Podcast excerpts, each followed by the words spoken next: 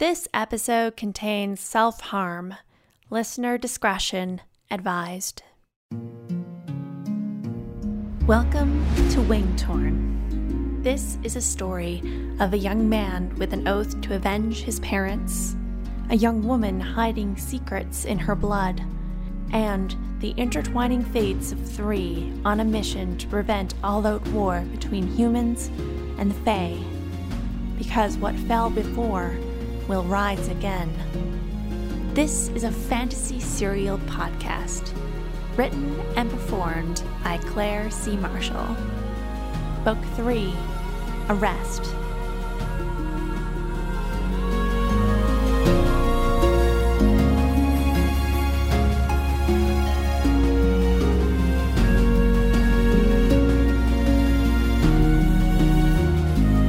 Chapter 6 Riona.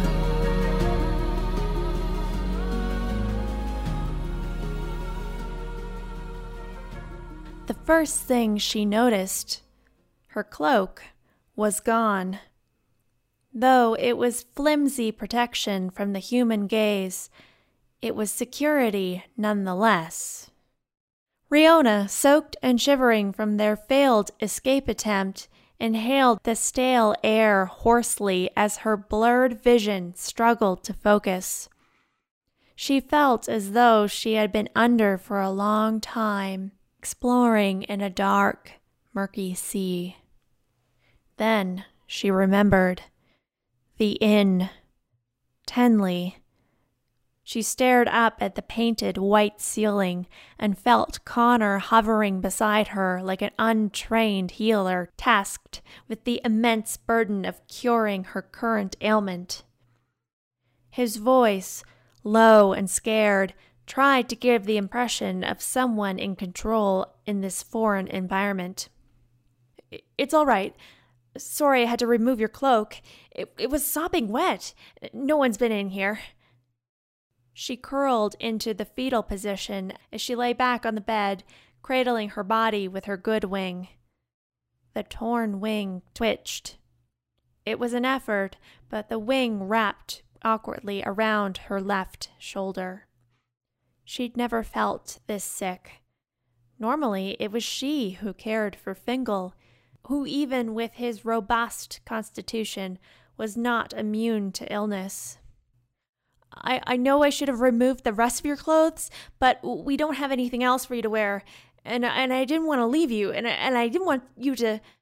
Beside her, Connor sat in the chair. He was talking, always talking.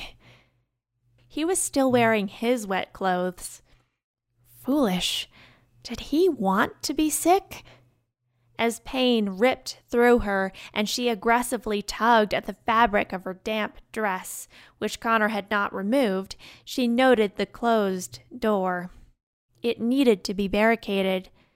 And the window behind her? The curtains needed to be shut.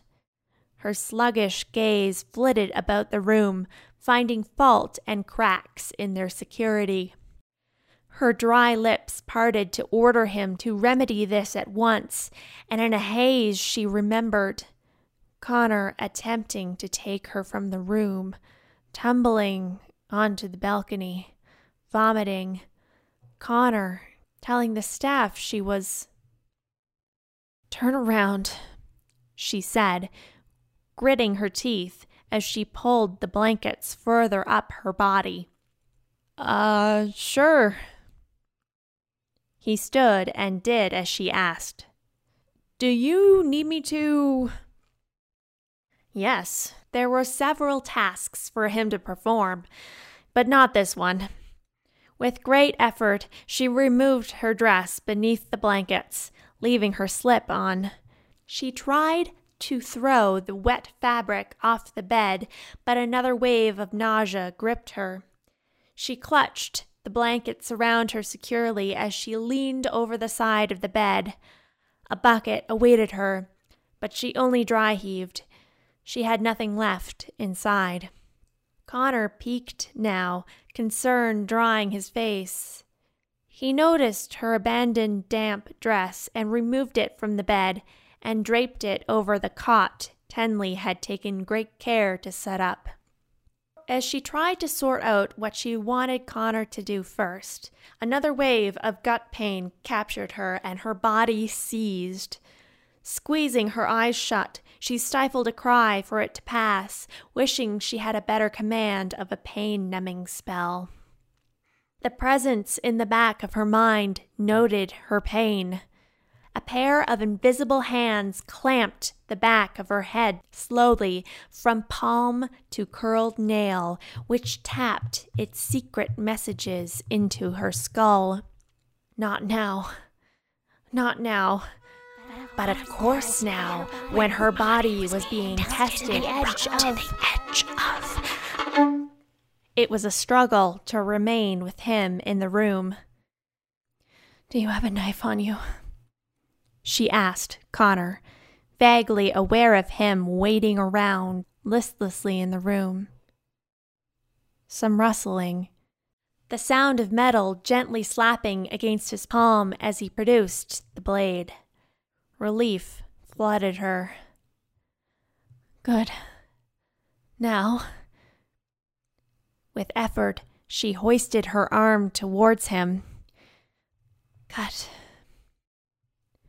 He scowled and recoiled. What? No. Why? He wanted an explanation? How could she even begin? when he had no way of comprehending how she felt. Bloodletting helps.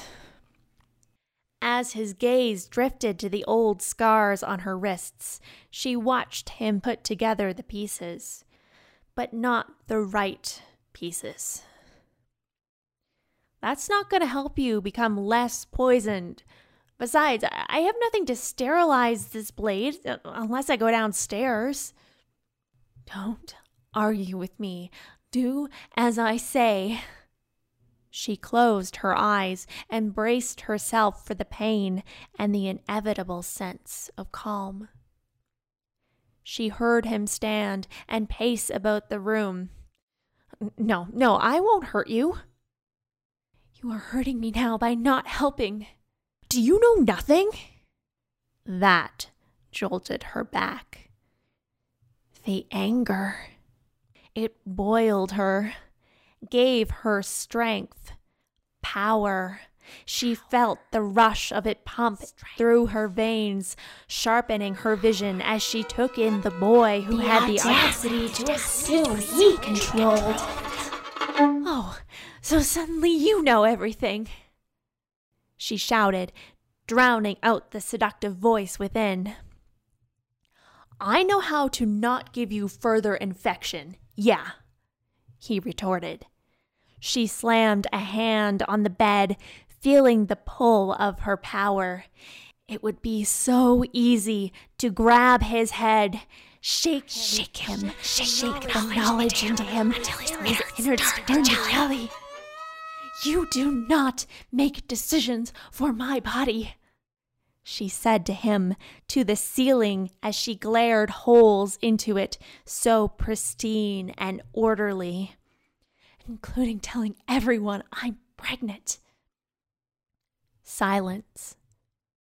The sound of him shuffling awkwardly. It was just the most plausible excuse I could think of. Fainting doesn't need an excuse. I've been poisoned by people who hate who I am. He sulked, turning away from her. She scoffed. Now she'd hurt his feelings. Wonderful. She held fast. He wasn't going to get away with this one. Never do that again. Follow my lead next time. Sure, once I figure out how to read your mind. The door burst open. Of course it did. It hadn't been secured. Riona grunted and thrashed, failing in her attempt to leap up and charge the intruder. But it was Olivin. Connor quickly shut the door behind him. Where have you been? Connor snapped at him. Whoa, whoa, all right, settle down. Then, upon seeing Riona waylaid, How are you feeling? Fine, she spat. Well, Olivin said slowly, holding up paper bags with ornate ribbon handles. I know I was a bit of a jerk earlier, so I brought an offering to apologize. Sheepishly, he set down the bags and produced a navy tunic and held it up to his chest. Too small for him, perfectly sized for Connor. I got Iris something too, but I didn't know her size. She closed her eyes. She didn't have the energy to manage him right now.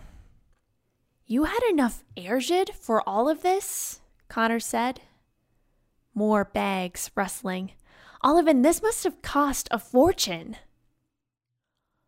I braided some things. It, w- it was fine. No one suspected me, he said, far too confidently. Riona meant to say that Olivin was the most suspicious of the three of them, though it came out as a pained groan. She drew the blankets further up around her face. She missed Fingal. He would have known exactly what to do. The two of them had a rhythm systems and plans for when chaos invaded their lives and when they had to change course in a wing beat. Her body shuddered more, and then Connor was at her side again, fretting over her, debating aloud whether to take her to the apothecary. Perhaps, she thought, feeling far from her weakened body and on the edge of oblivion, that was a good idea. Surely an apothecary had some kind of remedy for flushing out the body. No, that would be more vomiting, more days waylaid in bed, more poisoned food. She couldn't eat anything here. They had to leave. The capital. If if I don't make it, she managed to say. She peeled her eyes open, and beyond Connor, she noted Olivin hiding in the corner by the door. Was he actually concerned for her well being? No, it was a trick. She reached and reached with her hand and finally found Connor's arm. She had to tell him to shoo Olivin away so she could instruct Connor to help him help her. And then Connor was out of her reach, blathering on again. I read it once, a little known volume. We'll wait here two hours before sunrise. Then, Olivin, you'll go secure a carriage for emergency departure. An, an excuse that we must leave right then. I'll tell them that we best head for the capital for our families, and we'll be off before anyone can suspect anything. This doesn't have to be any bigger than it is.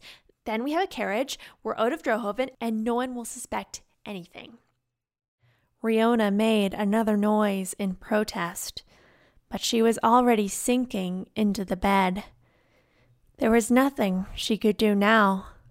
That was her plan. He was responsible for her.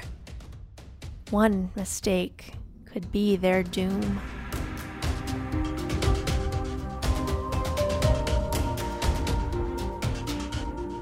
Hi, I'm Claire C. Marshall. I'm the author and performer of Wingtorn. I hope you're enjoying the story so far. I wanted to interrupt myself to talk about a consistent struggle I've had related to my publishing career, and that's marketing my books. If you're an author like me, you know that writing and publishing is just the beginning. You put a story out there, and then what? Well, you have to make people aware of your books. And gaining the interest and trust of a stranger, it's hard work and it doesn't happen by accident or by chance. It's also tough to know exactly what you're supposed to be focusing on, especially when you're still learning everything about book publishing. So, with that in mind, I wanted to let you know about an upcoming free marketing training I'm making for authors. This training is not a listicle about the best strategies to market and sell your books. This training teaches a foundational, authentic approach to beginning, or if you've been at this a while, rethinking your book marketing efforts. You will learn how to get excited about marketing your books, what to do when fear gets in the way, and how you can be less intimidated by the idea of creating your very own marketing plan. Yikes! This all comes from insights I've had from the last 10 years of writing, publishing, and selling thousands of books to people who have never heard of me before. So if you're an author struggling with marketing your titles, go to cmarshallpublishing.com forward slash training and sign up to be notified when this free training is live. Yep, that's right, it's free and it's offered by yours truly. That's cmarshallpublishing.com forward slash training.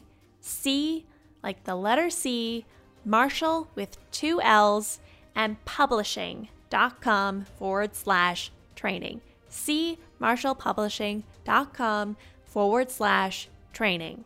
And now, Wingtorn continues.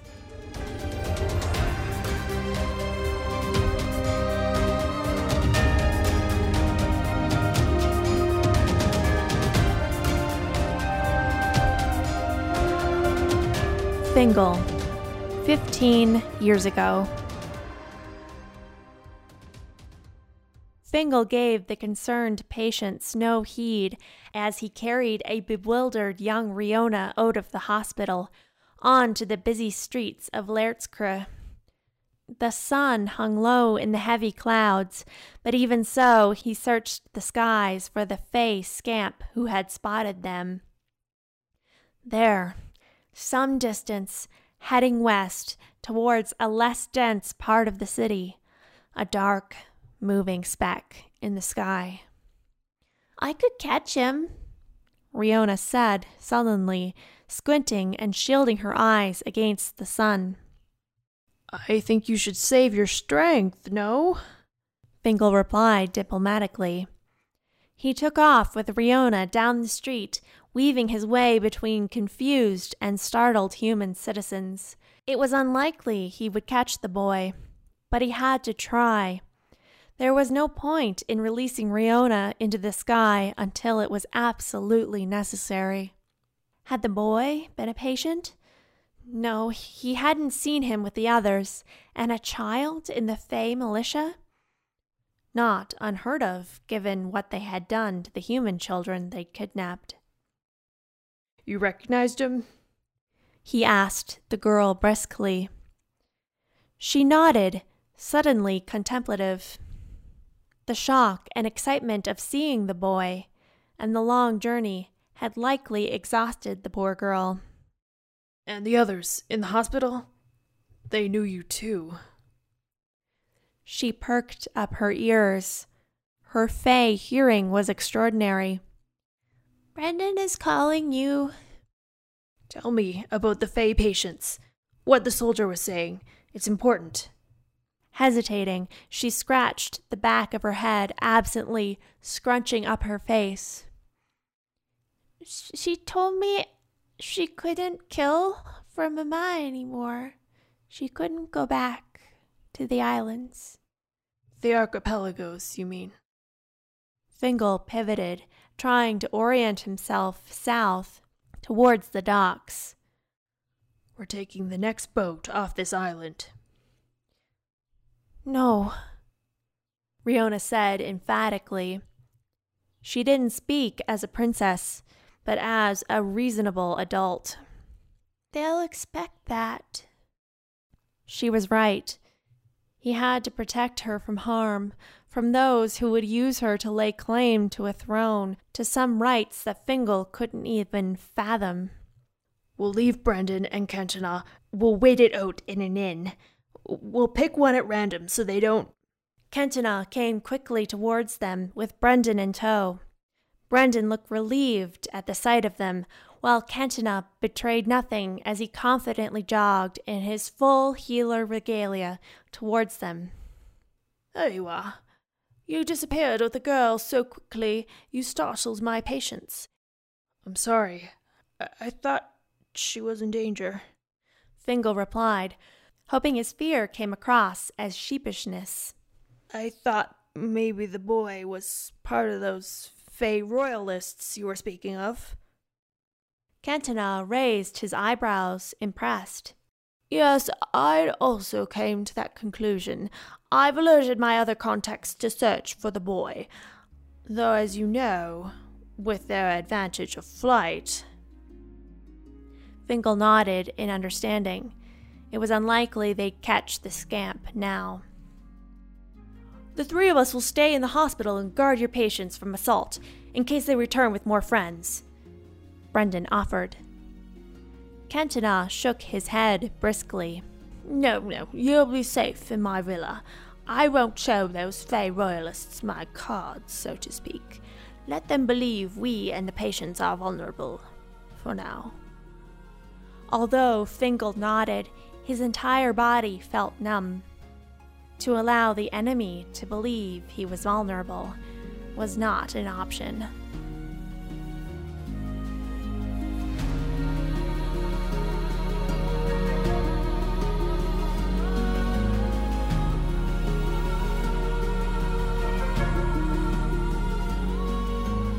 Thank you for listening to Wingtorn.